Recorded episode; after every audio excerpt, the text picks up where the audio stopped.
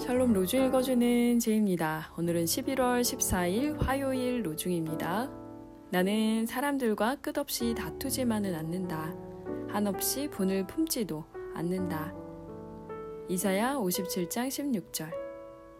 하나님께서 사람들의 죄과를 따지지 않으시고 화해의 말씀을 우리에게 맡겨 주심으로써 세상을 그리스도 안에서 자기와 화해하게 하신 것입니다. 고린도후서 5장 19절. 우리는 결코 버림받지 않을 것입니다. 하나님은 우리를 도와주시고자 하십니다. 때문에 아들이 이 땅에 오셨고 그 후에 하늘로 오르셨습니다. 그러기에 주님은 우리의 마음 문을 계속해서 두드리고 계십니다. 요한 안드레아스 로테 주님 안에서 화해하는 하루 되세요. 샬롬 하울람